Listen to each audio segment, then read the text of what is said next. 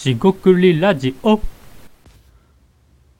こんにちは。食ラジオ大橋です。今回も食ラジオ始めていきたいと思います。今回ですね、ある本ですね、テレビリサーチに関する本を読みまして、それにえー読んで、えー気づいたこといくつかありましたので、それについて話していきたいと思います。今回もどうぞよろしくお願いいたします。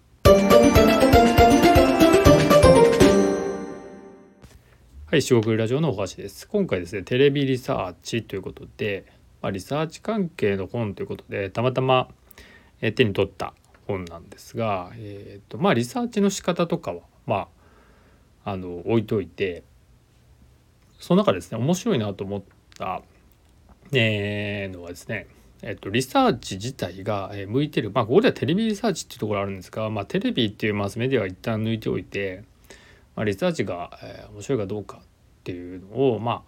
えーテレビリサーチを結構やってる人に聞いていた。聞いたみたいなインタビューのところで出てきた、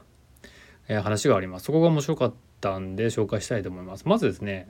えーっと一つ目に気になったのは、えーその方ですねリサーチには必要な発想力思考力と書かれていました。そこにですね詳細なことは書かれてませんでした。で一応その方の本も一応さっと読んだんですが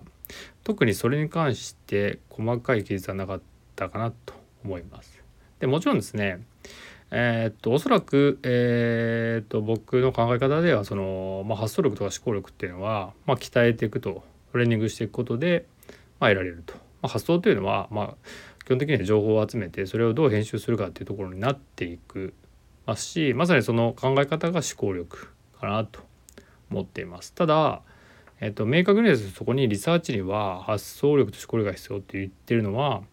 なかなか面白いんじゃないのかなと思ったりします。えなんでかっていうとですね何か調べるって時に、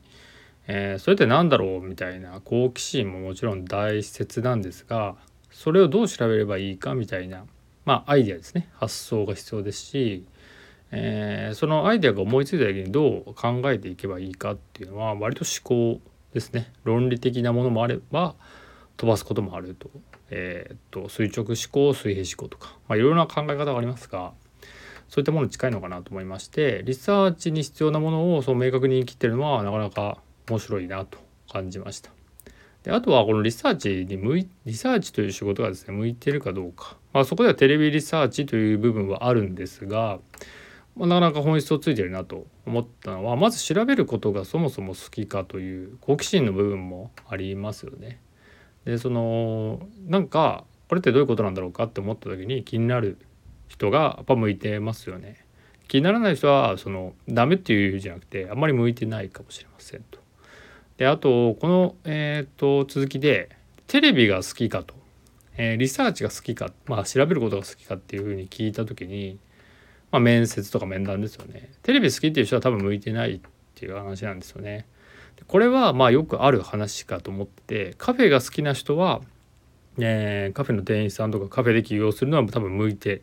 ないですよね。もちろんですねカフェの雰囲気が好きだからそれを提供したいっていう人もいるとは思うんで絶対ではないですよ。ただ立場視点として提供する側というのとそれをお楽しむお客さんというのは全く違うと。えーもっと違う例で言えば例えば、えー旅行が好きなんで旅行会社に勤めたいっていうね、えー方がもしかしたらいるかもしれませんが旅行が好きなことは別にプラスではあるとは思うんですが旅行会社っていうのはねこう旅行っていう企画をしてそれをお客さんに提供するんで、まあ、そのポジションとか役割とか、えどういう仕事かによりますが旅行ができるわけじゃないですよね。実際に添乗員とかどっか行くとかであったら、まあ、実際には旅行をしているとはいえそれはお客さんに旅行サービスを提供しているということなんで旅行ではないはずなんですよ。でもちろんそれでお客さんと一緒に移動することも含めて旅行として楽しめることができるのであればその人の、えー適性は旅行が好きで向いているとは言いますよね。でこのテレビが好きか調べることが好きかってなかなか面白いなと思ってましてあのまあリサーチをやりたいなんていう人っていうのは僕がこう周りでパッと全然思いつかないんですけど確かに何かをこう調べたりそれってどういうことなんだろうねっていう人じゃないと、確かに向かないよなと思ったりします。で最後です最後も面白くてあの正解がないんですよねもちろん出典を探してて確からしいことは言えるけど100%でもない含みを持たせてかもしれないとか諸説ありというふうなまあぼかしも必要ですよね。っていうところでいくとあのー、そもそも正解がないのでこれ絶対調べられないなっていうような問いかけをしますと。でそれでその時間内で答えれることができるかどうかでそれはもちろん正解じゃなくていいんですがそこであのあこれ分かんないなって時に諦めないとかですねどうすればその、えー、分からないなりに考えられるか。これも思考力だと思うんですが、えー、それを考えられるっていうね。まあいわば耐性といわ耐える力耐性ですね。性質ですね。がある人は多分向いてると思います。で散々言ってるかもしれませんが僕にとって確かに、えー、リサーチとアイデアってすごい似てましてえー、っと答えが明確なものってやっぱりないですよね。たくさん。あんまりない。で明確だと思ってても言葉ですら、えー、僕が喋ってるこの言葉で何かイメージされている、えー、こういうことだろうなって思っていること伝わっていること僕が想定しているものもだいぶずれていることもありますので、まあ、ずれてることもありますのでそういったところで、えー、違いがあると、まあ、それも正解がない、まあ、情報ってコミュニケーションだっていう要素もあると思いますので、えー、全部ではないですが、えー、そういったことを考えられる人が、まあ、リサーチって向いてるよなってことをこのテレビリサーチというテレビっていうこうね格好書きといいますか形容詞就職後はあるんですけどリサーチという意味でもねえ共通するものがあるなと思って興味深くえ読んだよっていう話でした。でこの本はなかなか、え、っとそういうところが面白かったという気がします。で1点だけですねそのテレビっていうマスメディアについての、まあ、言及もやはりされている、えー、ので何が違うんだろうなっていうリサーチ僕がやってるリサーチっていうのは何が違うかなって言った時に、まあ、基本的に僕の場合ですねクライアントお客様から出たものをあいやご依頼があったものを出すというところなんですがそれがですねまあテレビに関していくとマスメディアですよねテレビメディアっていうのはマスメディアなんで、えー、たくさんの人に、えーと、見られるわけですよね。っていう意味でいくと、まあ、かなりの影響力があるので、まあ、相当、念入りに調べる必要があるしそれが